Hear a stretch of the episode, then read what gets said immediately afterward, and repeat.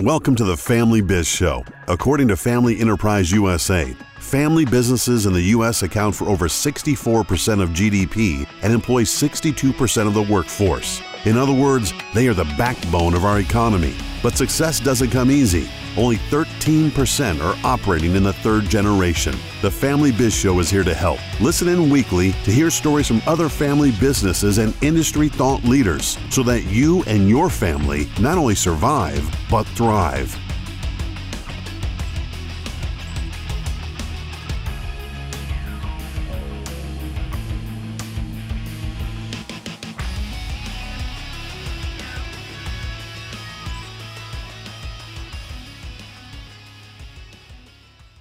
Welcome, everybody, to the Family Biz Show. My name is Michael Palumbus. I'll be your host today.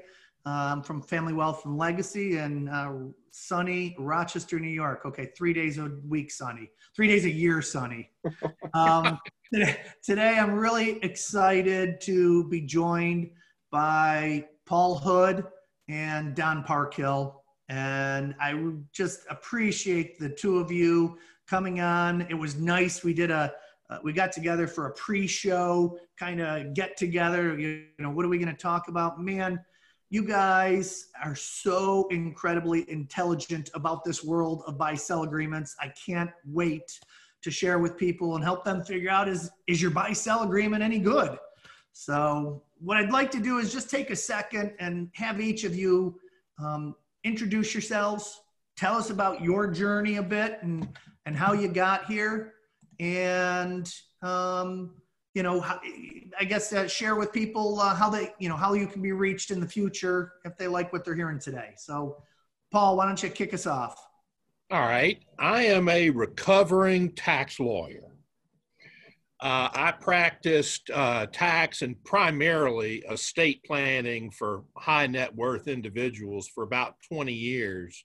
Until a little event called Hurricane Katrina happened, and I was down in Louisiana at the time, and the economy basically disappeared. I mean, it was gone. So I moved, and I moved to Napa, California. But I did not want to be a lawyer there because I didn't want to sit for their bar. So I just started consulting and speaking and writing, and now I've written, well, I'm working on my 8th book right now. And I primarily do speaking, writing, and consulting. I mean, that's really my life today, and it's a great life. But I guess the experience of all of the years, I mean, over 30 years now of high-end estate planning, it's made a difference for me because of the experience that I have. Buy-sell agreements are very personal to me because my family got the short end of the stick on a typical book value buy-sell agreement. I'm gonna ask you to pause on that one because that's okay. One of the things I wanna jump right into when we get started. Sure. And you're being very modest. I've read some of your books. As a matter of fact, one of your co-authors and I have had a conversation. We're gonna bring you back in with Emily to talk about some blended family estate planning issues someday, somewhere down the road. Sure. And Paul speaks an awful lot for Leinberg Information Services, which is, you know, industry-wide when it comes to estate planning and tax, just one of the top-notch organizations. So appreciate your humbleness, but me, oh my, you are up there in the levels of professionals and experts in our arena. So thank you for joining us, Paul. Well, you're too kind, but thank you. Don Parkhill and I go back many years, and as do Paul and I, but, you know, it's just fun to get to bring a friend on and talk about things that we love to talk about. So, Don, you know, take a minute and introduce yourself. Well, thank you, Mike. It's a real honor and a pleasure to be here with you and Paul. I appreciate you putting this together and asking me to participate. So, like Paul, I'm a recovering attorney. And after law school, I went to work for Price Waterhouse. Back then, it was part of the Big Eight. And from there, I went to work for a law firm in Columbus. And I just loved our clients. They all came in the back door with their jeans and flannel shirts, and they were the salt of the earth, and they were just very, very successful. And it was all because of their hard work. And so I really appreciate what they had done. My father was an entrepreneur of sorts. So I just really enjoy working with the small business owner, the family-owned business. And from there, the journey was I didn't want to continue to practice law, and started my own financial firm, bought a couple businesses. And from there, the journey's been John Warnick's Purposeful Planning Institute collaboration, and Custom Wealth Advisors, and Legacy Group out of Boston. So it's been a long and varied journey, but it's really opened my eyes to the planning that's available for folks out there. And as Paul mentioned, you know, the 30, 35 years plus doing this, we really bring a lot to the table because we've just seen so much good and sometimes not so good. So, but it's great to help these folks out. I just love it. Awesome. Thank you both for being here. So, Paul, you started jumping in to this story, and I can't wait for you to share this, because this is, whenever it comes from a personal nature, it's always stronger. And I know that because of working with my father. That's the thing that really blended me, or, you know, magnetically attracted me to working with family businesses. So tell us about the story of your family and the buy-sell agreement. Well, I will tell you that I love to pull for the underdog, and family businesses, even though you've got some in the Fortune 100, family businesses are underdogs. There are lots of laws that are stilted against family businesses. When I was a young child, my grandfather was forced out of a company that he had co-founded. At the same time, my uncle was fired from that company, and my grandfather, it triggered the buy-sell agreement in the Articles of Incorporation, and it was for book value. This was a business that had been going on for 44 years at the time. So there was a lot of goodwill that didn't count.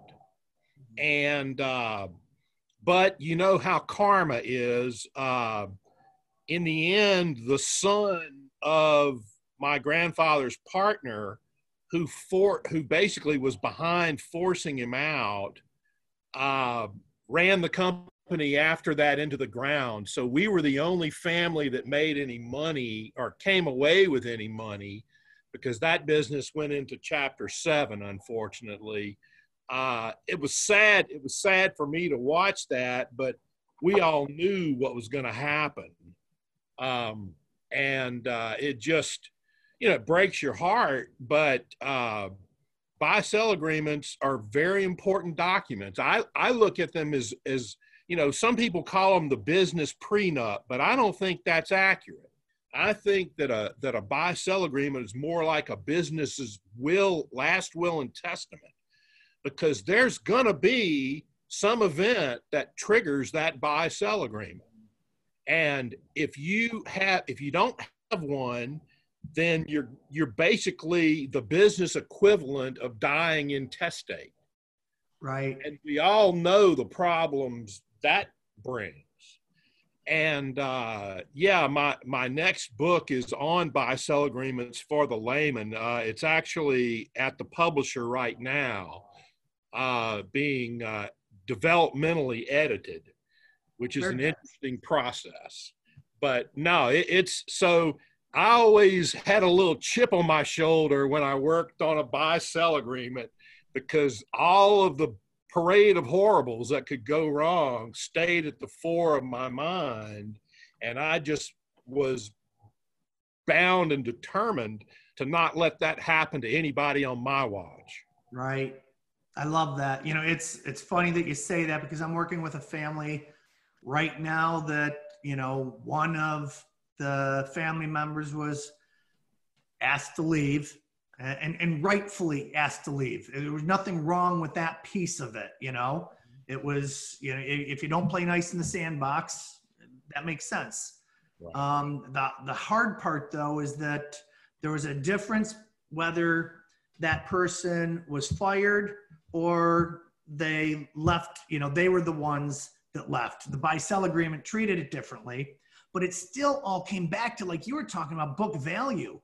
And so, you know, they've got one company that it's an asset heavy company. So it's depreciated like there's no tomorrow, but it's worth, you know, fair market value is so different than what the book value is. And I just feel really bad because you know that he's not being treated fairly. The family's feeling like, you know, in their heads because of the attorneys that they're dealing with saying, we're going above and beyond to treat you fairly because we're giving you the, you know, as if, you know, we fired you numbers, not the numbers, you know, as if you left and you're the one that said you wanted to leave. And at the end of the day, I'm with you. I don't think book value is a fair, you know, number to be working with. Right. Don, when you were, when we talked before, you had an example, you know, of a family. Talk about that for just a second. Again, this all sets the stage for why these things are so important. And we were talking about fundamental fairness, and you know, you show up to work every day with these folks, and whether it's a prenup or last will and testament, I love that, Paul. Someday it's going to come to fruition, and so it's important that everybody be treated fairly, open communication, etc. And so this group of individuals put together a buy-sell agreement. They had the attorney come in, and he talked with them, and it was over several meetings, and they said, well, this is the way we're going. And one of the younger partners went in and said to the senior, I don't think this is fair. And for these reasons, the senior partner said, okay, we'll take that into account. And they came back and said, well, this is the agreement. He says, you know, I don't think this is fair. And they said, well, this is what we voted on. This is the way it's going to play out. He said, okay, fine. So a few weeks later, the younger partner came in and said, here's my letter of resignation. They said, well, you can't retire. And he said, yeah, the agreement says the first one out gets this price. I like the price. I'd rather you pay me than I pay you, so I'm leaving. And he did. He left. He was sat out for 3 years according to the non-compete, and he went back in business and competed against him very successfully. And it was just a matter of fairness. Right. And it's, you know, a lot of times one of the things that we talk about, and I think both of you do exactly the same thing, is let's take a look at that agreement and let's look at how it's going to, you know, pan out when these things happen. Right. Mm-hmm. Right. And, yeah, and to Paul's point about the last will and testament, you know, we're used to the diagrams to show people, well, if this happens, it goes to this trust. If this happens, it's divided, whatever. And most people like that because it's simple. It's on one page. Very seldom do I see anybody do that with a buy-sell agreement, so that they understand exactly where it goes, how much they're going to get if this happens, if X happens, if Y happens. So the simpler we can make these things, because, you know, it's interesting how our clients are so successful and so few of them, they don't want to do this. That's why they hire us, right? And they're lawyers and so forth. They don't want to get down in the weeds. They want the simplification.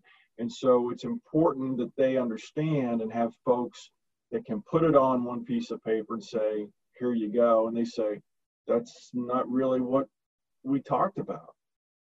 You know, the devil's in the details, right, Paul? Oh, you bet. I tell people all the time, before I even read your buy-sell agreement, I say, do yourself a favor and conduct a fire drill. Make believe that a triggering event, you pick it, occurs. Now read your agreement and trace it all the way through to the end. Mm-hmm. And people say, my gracious, procedurally, this doesn't even make sense. You know, I mean, a classic example is when they need the appraisal done in 30 days. I mean, no business appraisal. I mean, I've commissioned hundreds of business appraisals in my career. The fastest I've ever seen one done was probably 50, 60 days, and that was rushing it. Right. you know? So have you ever had a client be able to get the appraiser all the information in 30 days? Well, and no, that's right. And are not all of the material information. They like to hold out things. So you really sort of have to play sleuth and bird dog with your client and make them turn over the material information to the appraiser, because otherwise the appraisal won't be worth anything because it'll omit material information. Mm-hmm. Agreed. So you said worth. I'm going to take from that word, and we're going to roll this into one of the things that we talked about was, why using valuation formulas is a fool's errand. And, when we talked before, we talked about book value and how that doesn't always, that's not really fair for many times when you're going through these things. But, so oftentimes you'll see a formula is written into the buy-sell agreement. Let's talk about that. What are your issues with having a formula in the buy-sell agreement? Well, for starters, when I was a young lawyer, I thought that I could draft a good formula for a buy-sell agreement, one that was insusceptible of manipulation. And I learned pretty early on that you couldn't do that. Every formula can be manipulated. And people, when the ox goes in the ditch, people take their sides, and they're going to do whatever's best for their side. And that's why, Don's point about fundamental fairness and bias, I spent as much time protecting the minority owners as I did protecting the majority owners, who often were my clients, because I used to tell them, if this thing is not fair, then you're going to have a problem, and it's going to cost you. You may win, but it's going to cost you a lot of money. It's going to cost you a lot of stress, heartache, aggravation, all on unpaid time when you're also still trying to run your business. Right. So fundamental fairness is at the core of a buy-sell agreement. And to that point about protecting the minority interest and so forth, one of the things I often see is that the two partners will say, or three or whatever, we get along famously. If there's some discrepancies in their document, it's not an issue. It's not an issue because we'll get this resolved. We just get along. And I say, okay, that's fine. To Paul's point, pick something that you think could blow up. But what if one of them gets taken out by the truck? You're no longer dealing with him. You're dealing with his attorney. And the attorney's position is to take care of the family. And they say, well, Michael would have wanted it this way. Well, we don't know that because Michael's not here. Right. And my job is to follow the document. Well, that's not what we intended. Sorry. Right. And so, it's one thing for everybody to have fundamental fairness and get along while they're all here. But when one of them isn't, that's an entirely different situation, because now we're not dealing with the same players. That's why it's so critical when everybody is still in agreement and still on good and speaking terms to hash out. That's why I developed that one page, because you mentioned one page and simplicity. Well, I'm a slave to simplicity. When I was the trustee of a very large trust, and I used to hire, 50 to 70 lawyers a year to manage the bit, because it was a trust full of various business interests and real estate, and you name it. And I used to say, if you can't say it on a page, you don't understand it well enough to talk to me about it. And that buy-sell agreement with the two axes, one being the triggering events, the possible triggering events, the other axis is the response to that triggering event. And I used to give that to clients and let them check. Yeah, okay, if this happens, yeah, I want this to happen, you know? And what people find is the one size fits all doesn't work, you know? And too often you run into a lawyer who finds a good, what the lawyer believes is a good form. Every form is drafted for a particular purpose. And if your client doesn't fit within the confines of that purpose, I mean, it's an accident waiting to happen. Right. And too often it does. Agreed. So when you're pegging, you know, valuation inside of a buy-sell agreement, what are some of the factors? What are some of the things that you like to see talked about inside of that agreement? Well, for starters, I'm a big proponent of fair market value. I believe that fair market value is fundamentally fair. Now you say, well, wait a minute, that comes with valuation discounts. Yes, it does, but those mirror the true economics of the marketplace. And now, what you see in some agreements, though, is, okay, you pick an appraiser, I pick an appraiser, and then those two appraisers pick an appraiser. And the question is, who's paying for all these appraisers? Well, I draft it. I learned to draft it basically saying, okay, if we're going to do that, the two appraisers that each side picks can agree among themselves that one of them will do it, or they'll pick a third appraiser, but there will be one appraiser. And people, you know, when they get the bill for the appraisal, they understand what I was talking about, because, you know, a valuation for an operating company today is, I mean, on the low end, $7,500, and there's not many of those. They're more, you know, for a typical family-owned business, somewhere between $10,000 and $15,000 for a business appraisal today that's any good. Right. You know, you can go on the internet and they'll tell you they can sell you an appraisal for, you know, $395, but it's going to be worth what you paid for it. Yeah. Agreed. I like Paul's approach with the 3-2 picking one. My preference, and I think Paul's is as well, is to have it appraised today by somebody you know and trust, and have that person continue to do it. That is my favorite approach. So that you've established value, you've established the firm, and if something happens to me, my lovely bride knows it's in good hands. The appraiser's working for everybody. They've done it before, yada, yada, yada. And that way everybody gets to know the players, and it's all spelled out. Well, you know, clients a lot of times will push back on, why do we need to appraise it now? And of course, you've got the original objection, which is, how can somebody come in here and tell me and know more about my business and its worth than I do?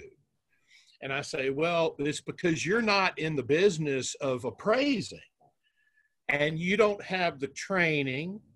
You know, I have found that very, very few business owners have any real idea about what their business interest is truly worth. They either have some pie in the sky thought about it, or they undershoot it by a good ways. Yeah. And I've had clients on both ends of that spectrum.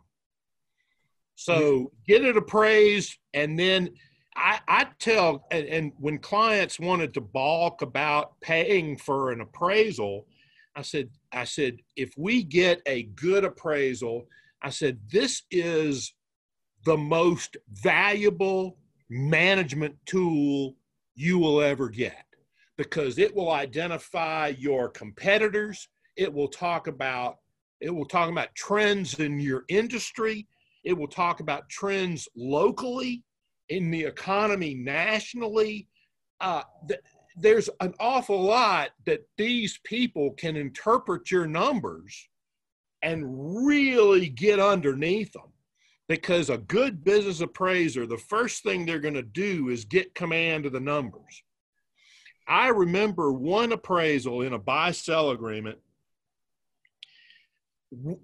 The appraiser, we weren't in the meeting an hour yet, and the appraiser had already treed the accountant in an audited financial statement of having to make a mid-seven-figure adjustment to EBITDA.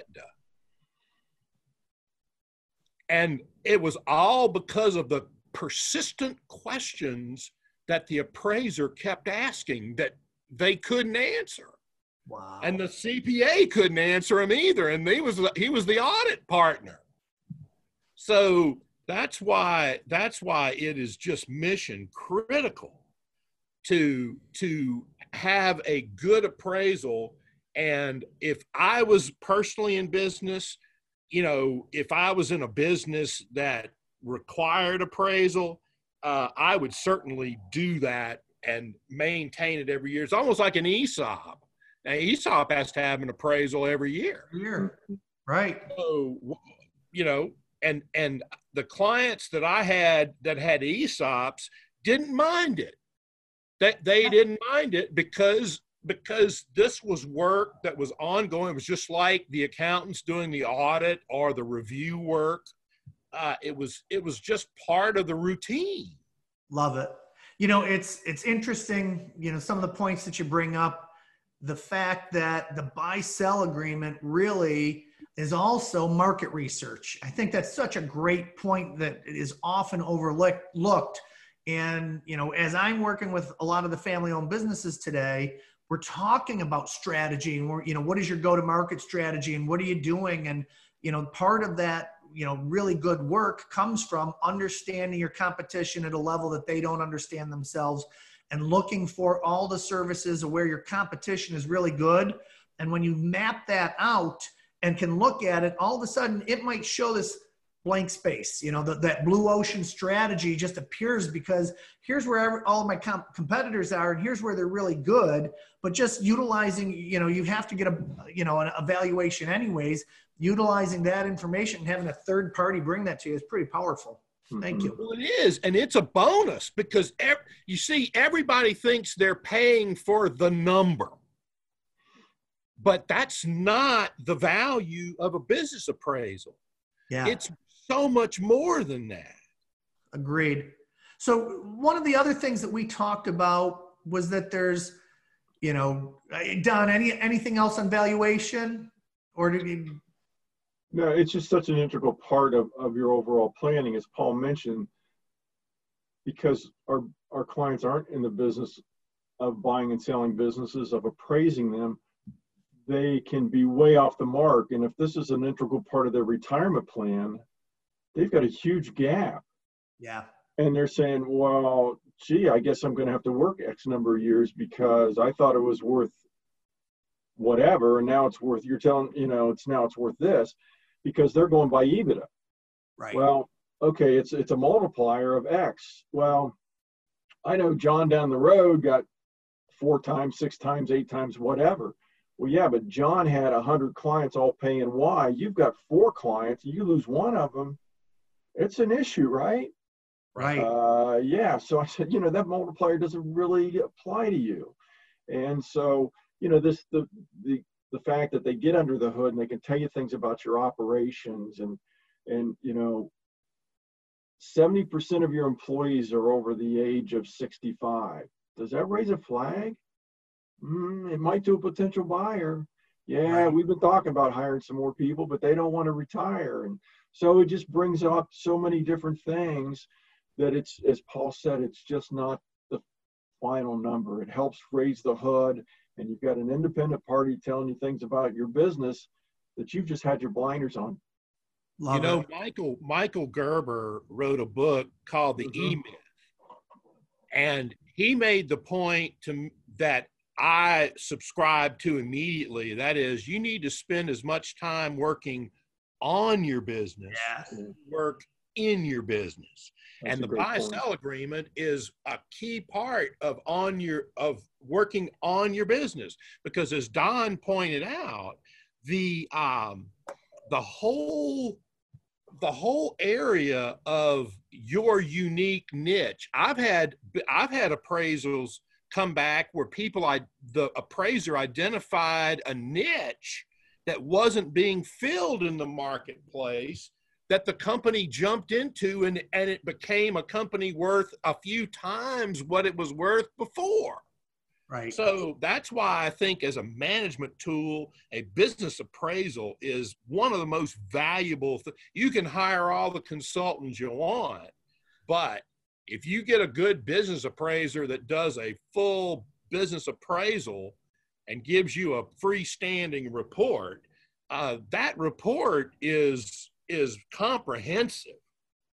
And I mean, they look at a myriad of things. And, you know, my first book that I wrote was on business valuation, and I wrote it with a business appraiser 9 years ago that John Wiley published. Nice. And yeah, and a lot of this stuff is common sense, y'all. You know, it really is, but as they often say, common sense is not so common sometimes.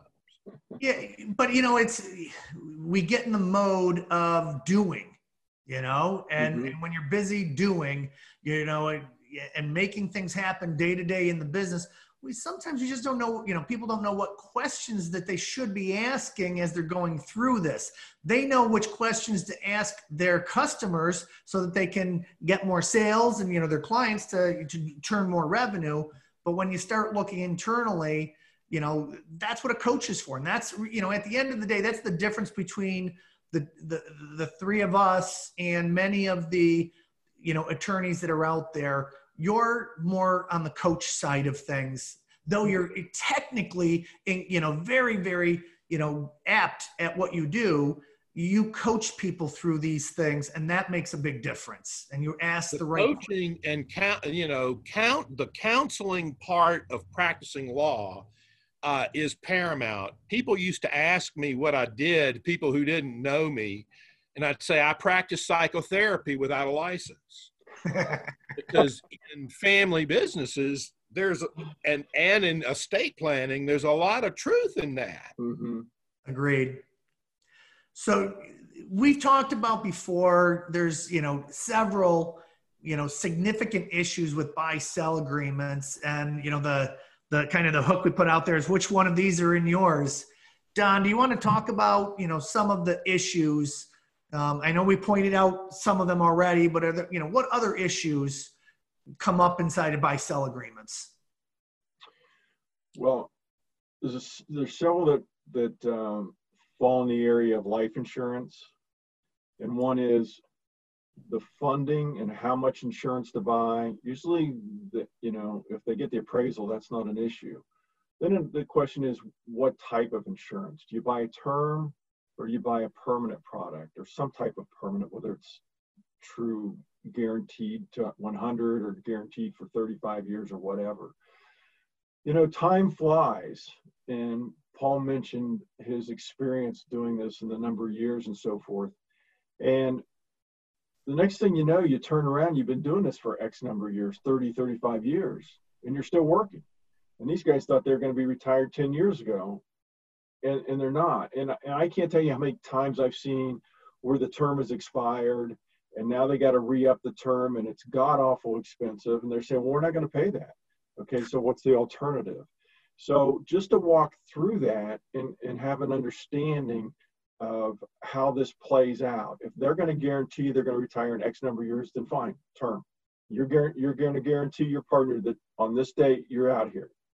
So, you know, to explore that. And then if they do have life insurance, what happens if one of us retires? What happens to the policy on my life? You get to keep that? Do I have to give you yours back or sell it to you? What's going to happen along those areas? Another area I'm curious on your thoughts on this, both of you, where dad's a partner, two or three other guys, whatever, and Junior's coming up through the ranks. Junior doesn't have any stock. There's no plans to give Junior stock for the next 3-5 years. So dad gets taken out of the picture. Does Junior have a call right? And who's going to make that decision? It's somewhat like a trust protector. To Paul's point of last will and testament, do you put a trust protector in the buy-sell agreement at the independent counsel, the appraiser, the CPA? Somebody says, you know what? We think Junior has shown his stripes and he's entitled to buy X percent. He has to buy it at fair market value. So those are the things that, you know, fathers want their sons in business with them. But a lot of those buy-sell agreements don't speak to that. So I'm just curious what you folks see. Well, I agree. On the life insurance side, there's another interesting issue, and that is the life insurance counted as part of the value of the company, mm-hmm. or is it simply viewed as a pass-through and not any impact on value? True. And that's the way I think it should be done, because that was the purpose of the life mm-hmm. insurance, was to fund a buyout. But it makes a big difference, especially if you have a big policy. It might really inflate the value of the interest. Mm-hmm. So you definitely, the buy-sell agreement needs to speak to that, as well as you mentioned, Don, I think people whose policies are no longer needed should have a first dibs at that policy on their life.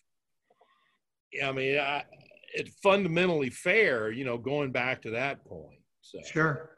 Yeah, and that's that old saying, isn't it? The last to die wins, right? Mm-hmm. There are so many issues with buy-sell agreements that, you know, we could talk about them for a long time. I think one of the other things is, you know, what happens if we disagree? If you don't have that written out inside of the agreement, there, you know, a lot of times we've got the death, we've got disability in there, we might even have divorce in there, but, you know, oftentimes, you know, if we disagree, that's not written into the buy-sell agreement. What this is triggering for me right this second is, it's great if, you know, somebody that's listening to this call says, ooh, I'm just going to call Paul Hood up and ask him to, you know, consult on my stuff, or Don Parkhill or Mike Palumbus to come and consult, you know, as we're doing this work. But, you know, what if they have an attorney that they're working with? How do you know whether your attorney that's working on your buy-sell agreement knows this stuff? It's a question we didn't talk about before. How would you determine that? By asking questions of the lawyer. I believe that you ferret out the information, not by simply listening to what they say, because a lot of people sound like they know what they're talking about. But when you start asking them things like, well, how many buy-sell agreements have you drafted or reviewed? You know, how often do you fool with triggering events in buy-sell agreements? And if they say, well, we've done a few, you know, we do them mostly for businesses, but and you find they don't have a lot of experience on the trigger side. And to be honest, yeah, that's why I think the fire drill with the buy-sell is so important. I mean, everybody wants to send me their buy-sell agreement to review. And I say, no, before you pay me to do that, why don't you read the agreement, pretend that somebody dies or somebody gets divorced, and conduct a fire drill, read the agreement, and play it out all the way through.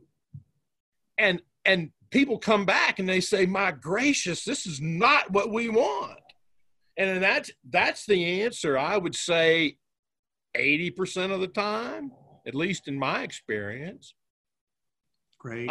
Or they find out that the procedural mechanism that the lawyer built in is nonsensical. It makes sense when you read it, but not when you apply it. Thank you. Don, real quick, when you're talking about these triggering events, when you're going through, a lot of times if you Google, buy sell agreements, there's, things out there that talk about the 4 Ds. I think there's more, I think you'd agree that there's more than 4 triggering events inside of a buy sell agreement. What are some of the other triggering events that people, that would be a good question, I would think, to the attorney, to ask him to say, when you're writing a buy sell agreement, how many triggering events are you going after? I think what Paul, Paul had it right. He's got that one pager, but what are some of the other triggering events? Well, one that we don't often see is what if you're no longer able to participate in that type of business? So if you're an insurance agent and you lose your license, or if you're a pharmacist and you lose your license, so how does that play out? If you get a divorce and my wife gets X number of shares of mine, do the other partners have the right to buy her out? And then do I have a right to buy my stock back? I was not at fault in the divorce. And so is it fair to me that I lose X% of the business to her and those guys get to buy it, my partners get to buy it? So should I have a right to buy that back? And so you don't see this very often, but what about lack of something that brings harm to your reputation? So you've got a premier partner and he is drunk and disorderly, not once or twice, but 3 or 4 times. And, because he's a good guy in the community, there's no charges brought, but everybody knows about it. Do you want him or her to be a part of your firm? And so if the decision is that person goes, and they're bringing in quite a bit of revenue, but you just really don't want them around, are you going to pay them 100% for their share? Or are they going to get a 30% discount because they've brought some negative connotation to your firm? So we don't see very often where different triggering events are paid different amounts. It's usually, this is the price, this is what you get paid, and so long. So it's not right or wrong, it's what do you think's fair? Do you think right. It's fair that he get 100% or should he get 60% or 80% or whatever? Love it. Yeah, no, that's really something that people need to think about. I think one of the other things, and Paul, I want to ask you about this, is when we talk about, XYZ Corporation comes into town and they want to buy us for $10 million. And I'm, we're 50-50 partners. And I think that's, more than a fair offer. And my partner is sitting there saying, there's no way I would sell for that. How do you rectify those kinds of situations? Well, in the equal partner setting, that is difficult. There may have to be some type of sale before the sale to clear up that dispute. One of the things I wanted to say about the divorce thing is the way that I used to always draft it was the owner who gets divorced has the prior right to those shares. And I always made spouses be not just acknowledge the agreement, to be parties to the agreement. And let me tell you something, clients push back on that. I don't want to involve him or her, but let me tell you something, I insisted on it. So far, I haven't practiced law since August 29th, 2005, the day Hurricane Katrina hit. And I'm going to tell you that I've had 3 clients so far, years after I did work for them, call me and say, I got divorced and thank you for forcing my spouse to sign that agreement. Yeah. Because it's made a difference in my life. And those are 3 people who thought enough to contact me to thank me. Right. Lord knows there's got to be more out there who just that didn't occur to them. Paul, I'm curious, did you primarily start doing that because of community property? In part for community property, but I believe that for, I mean, the way that a buy-sell agreement deals with divorce, you know, in many states today, we have equitable distribution. Mm-hmm. And it may be that the spouse is going to get some percentage of value, but I never let the owner lose control of that interest. I was firm against that because the spouse wasn't part of the company. And, you know, it may be that the owner has to take less of other assets to compensate. Mm-hmm. But they usually don't want to lose, and certainly don't want to have to buy their interest back from their partners if you give the partner a chance. Another, I'll tell you this too, another event that often comes up is when an employee owner resigns and intends to compete. And let's say that, you know, non-compete agreements vary greatly in their effectiveness. But if there is a put on the part of the shareholder who's leaving, you're basically financing their competition by paying them their interest. Right. So I had different terms for payout of those interests, and sometimes a different price. So there's a lot of counterintuitive things in a buy-sell agreement. And once again, I go back to because I'm a pretty simple country kid, and I believe in common sense, and that fire drill usually gets to the bottom of most problems, because when people are forced, and now they have some skin in the game. Now they've actually read their agreement, because most of the time they haven't. They signed it, but they didn't read it. And that violates the old, you know, Spanish proverb, you know, drink nothing without seeing it poured, sign nothing but without reading it first. So true. In the world of buy-sell agreements, you know, some terms are thrown around out there, like Russian roulette or sealed envelope. Don, do you want to, you know, talk about those for a little bit? Where do they come into play? Well, it goes back to the partners that aren't getting along, and somebody's going to buy and somebody's going to sell. And the question is, if it's the Russian roulette, then I'm going to give you a price, and if you don't like it, then I'm going to buy you for that price. If you like it, you're going to buy me for the price. The problem is, when we're fighting, nobody wants to put the price on the table first. So if we're going to have that kind of provision, my preference would be a sealed bid, and we hand them to each other, and the cards fall where they may, because we got to be reasonable, because I could be selling it to you for that price. And the same applies to Russian roulette, but you got to get somebody to move on that provision. Whereas with the sealed bid, time, date, here it is.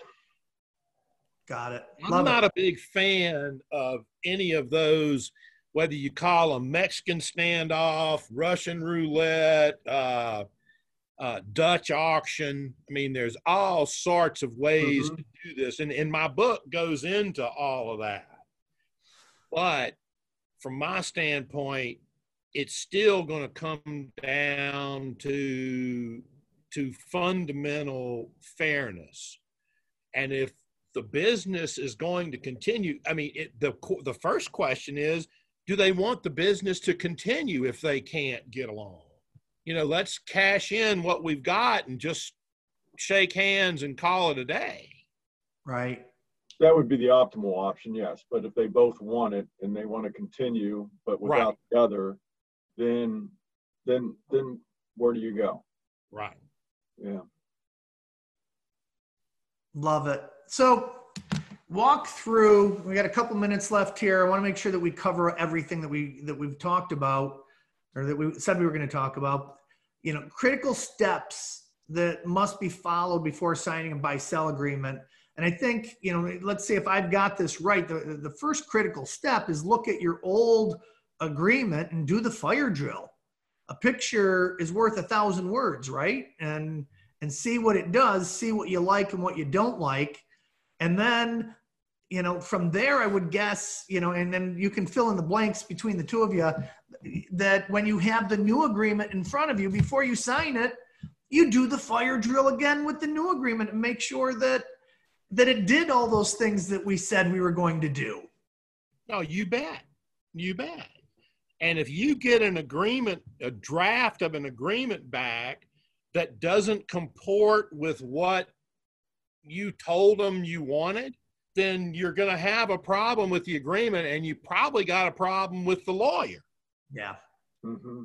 Which goes back to that first, you know, one of the things that we were talking about before is how do you know the attorney know, you know, that they've got their chops and that they've got it, you know, they can do this stuff. And I think, you know, is it fair to ask an attorney for a sample of a sample buy sell agreement that they've written before, take the personal stuff out of it? I've had people do that before, and I never was offended by that, but I think you do a lot better by simply asking them, because for me, and Don, I don't know how you feel about this, but buy-sell agreements were the toughest contract to draft in my legal career because of the number of variables. I mean, you're shooting at a moving target, and you've got multiple balls in the air at the same time.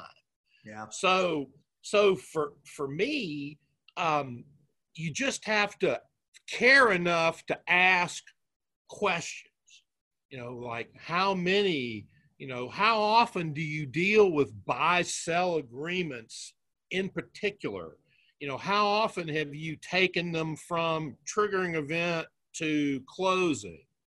You know, you start getting a feel for that. Now, if the lawyer's going to misrepresent, you know, their experience, well, there's very little you can do about that other than to suffer the brunt or simply go get somebody else. Fair. And one of the other things is, you know, there are people out there that don't want to pay anybody for anything. And they hear you, Michael, and you're talking about buy-sell agreements and the 10 or 12 or 15 or 20 Ds that you think need to go in there. And the guy's thinking, oh, well, we got death and disability, wonder what else. And so he goes to the lawyer, maybe has it redrafted, and it's goodwill. And he thinks, well, I got 10 Ds, I used to have 2, so I'm set. I would recommend that they go to the CPA and say, please read this and let me know how much I'm going to get if my partner's taken out. And he comes back with this figure and it's based on book value. Well, wait a minute, the business is worth X times more than that. Well, yeah, but it says book value. So that's going to give you some indication. Maybe you should pay somebody to do this, not just your golfing buddy who happens to specialize in real estate or malpractice or whatever, and he's doing it for you as a favor. And he's telling you, look, hey, you need to go to a buy-sell specialist. No, you're a lawyer. You know what you're doing. Right, Paul? Paul, you're a lawyer. You know all about divorce. You know about environmental protection. You know about professional liability in the medical field, in the architectural field, the engineering field. You're a lawyer, right? You just know this. And my answer is you can fit what I know about any of those subjects other than buy-sell agreements in a thimble. Yeah. So, but I think if you take it to the CPA and get a number from him, that may open your eyes. And so much of this goes back to what we've talked about over the years, and that's collaboration. Right. Let's get folks around the table. The CPA needs to be a part of, the lawyer, the financial advisor, the insurance guy, the P&C guy, what have you, and hash this out and give you the best document to protect probably the largest asset that you have. Right. I have one client that says, the most expensive meeting I have is when I bring all of my advisors together for a couple of hours, but that expensive meeting saves me hundreds of thousands of dollars over the long run. So it's, you know, they're like, they hate that meeting, but they know that every time good stuff comes out of it because of the collaboration. Because if you're just looking at something from a life insurance perspective or from a legal perspective or an accounting perspective, something's missed, and you need all of those heads at your table, you know, at least once a year, looking at your situation and saying, what am I missing? What am I not looking at? You guys talk about it, you know, kibitz among yourselves and figure this thing out for me, right? Mm-hmm. Well, it's kind of like the old Fram auto filter commercial. You can pay me now or pay me later, you know, like the auto repair guy used to say on the commercial. My goal in a buy-sell agreement is to minimize the need for litigators. Yeah. Because when litigators get on the case, the number of hours that they spend is incredible. Right. You know, I mean, that's just, that's the nature of litigation today. It is just very labor intensive, and that means expensive. Yeah. So you have to, you really, the and it goes back to collaboration too. There's no substitute for it. There's just no substitute for it, because none of us has all the answers. And I know damn well I don't. I get it. Yeah, you know, it's funny. I'm thinking about the family that I'm working with right now that is going through buy-sell agreements, and it's going to get litigated. I'm curious. Let me give you share this thought with you. What if I were to go to the remaining family members and say, you were planning on updating your buy-sell agreement. I've been asking you to upgrade this for, you know, several years, but we've been focused on the family dynamics, and then everything blew up. What if they were to go back and say, you know what, we're going to redo the buy-sell agreement between us right now, and we'll include the person that we, you know, pushed out of the business in the new buy-sell agreement that's more fair? Doesn't that give them a shot at saving the family relationship? It does. It absolutely does. Because it all goes back to, again, fundamental fairness. There's just little substitute for it, because if your agreement is not fair, you're going to pay money litigating against an unfair, or litigating to defend an unfair agreement. And you're going to be stuck with the words on the page that are there in your agreement. And the courts are going to hold you to that. Right. Love it. Thank you. All right, Don, take us out of here. I'm going to, both of you, what I'd like you to do is if you have any parting words, anything that you'd like to add to what we've just done that we don't want to miss. And then tell us how people can reach you. Thank you. So thanks again for putting this together. It's been fun. I've really enjoyed it. My advice to any business owner listening is to make sure you have quality advisors, and just like Michael's client, pay to get them around the table and have them collaborate, because they're working in your best interest. Everybody has a different way of thinking about certain particular issues, and it's good to have everybody talk about them and get them aired out, and let them look out for you. Best way to reach me is my email, which is just my name, don.parkhill@lfg.com. I'm a member of Bluestone Wealth Partners. You can look us up on the internet. And my cell number is 740-202-0114. That's 740-202-0114. Since I'm still pretty much out of the office. Agreed. Thanks again. Thank you. Paul. My parting words are still what I talked about earlier, which is fire drill. Yeah.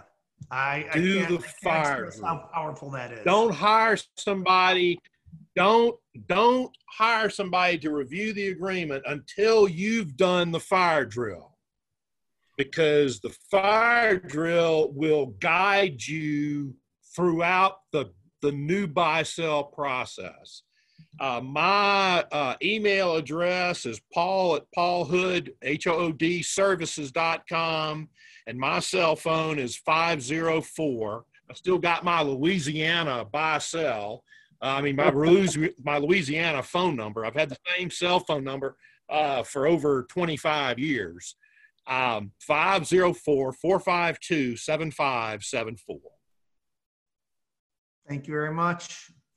You guys, I really appreciate you joining me today.